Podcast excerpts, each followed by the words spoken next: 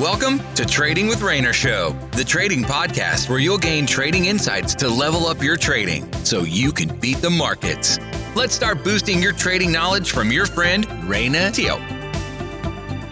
Hey, hey, what's up, my friends? So in today's episode, I want to talk about you know the truth about the daily time frame that you know nobody tells you.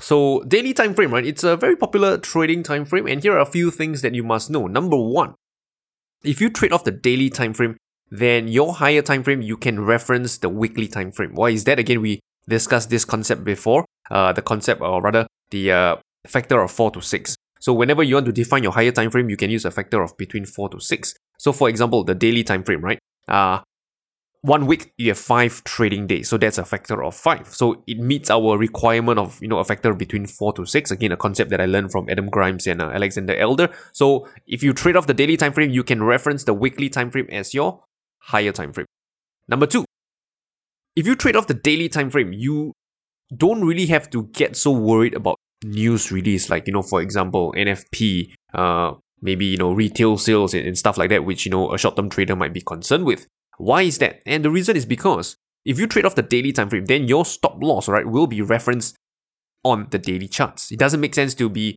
trading on a daily time frame and then you have a 10 pip stop loss. I can almost assure you you get stopped out of your trade.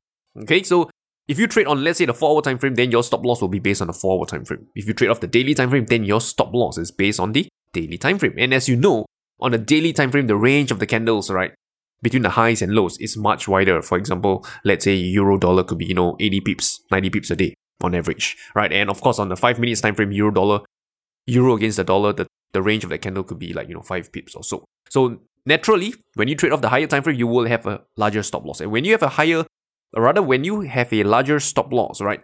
News event don't matter as much because even if there is a sudden spike in the uh, news release, it would probably only be visible on the lower time frame, like the 15 minutes time frame, or maybe even the one hour time frame. But when you look at that on daily time frame, it's almost non, it's negligible. Okay, so this is why, as a daily time frame trader, your stop loss is wider, and the news release it doesn't impact you as much. Of course, it could still have you know impact when major major news release come out, like you know the uh, presidential election, or maybe you know the euro, you know, unpack against itself against the Swiss franc and stuff like that. Yes, news release can still matter, especially those really big explosive ones. But generally, the normal news release, you can, you know, just not be not too worried about it.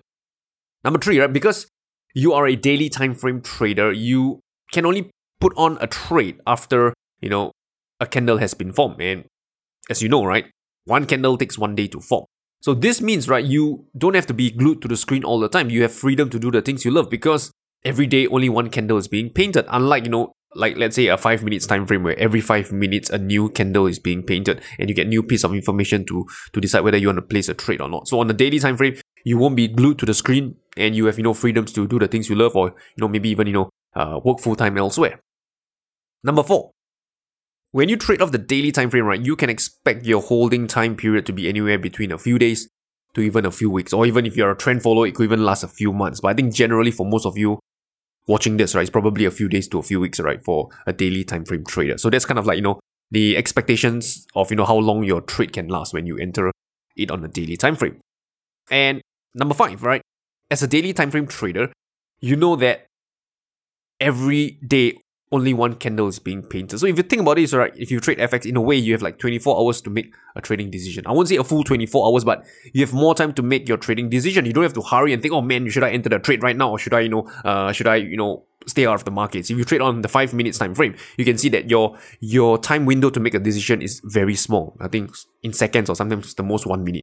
But when you trade off the daily time frame, right, your time window to make a decision, I would say is at least a few hours or so. Right. So so you can in a way, for those of you who prefer more time to think logically, the daily time frame gives you time, right, to make a logical trading decision. Okay.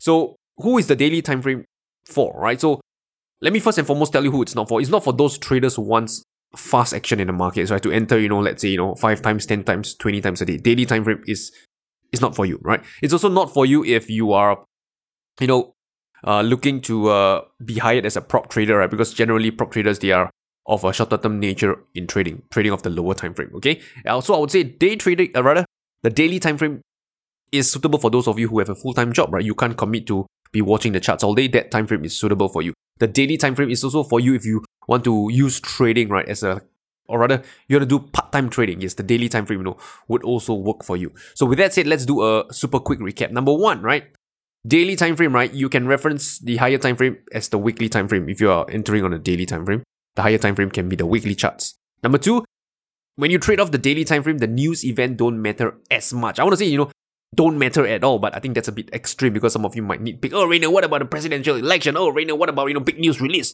So i'll just say it doesn't matter as much. Number three, when you trade off the daily time frame, you don't have to be glued to the screen all the time. I would say, you know, you can really have, you know, time, right, to do other things that matter to you. Number four, when you enter off the daily time frame, you can expect, right, to hold your trades from a few days to even a few weeks. For those, you know, longer term uh, or rather trend followers, it might even be a few months. Uh, number five, you can make better trading decisions. And finally, number six, right, is pretty much for those of you who currently are working full time and you know want to trade part time, the daily time frame is you know highly suitable for you as well. So with that said, I wish you good luck and good trading. I will talk to you soon. We appreciate you joining us in this session of Trading with Rayner Show. Be sure to rate, review, and subscribe to the show. And visit tradingwithrayner.com for more resources related to today's session. That's tradingwithrayner.com. Until next time, good luck and good trading.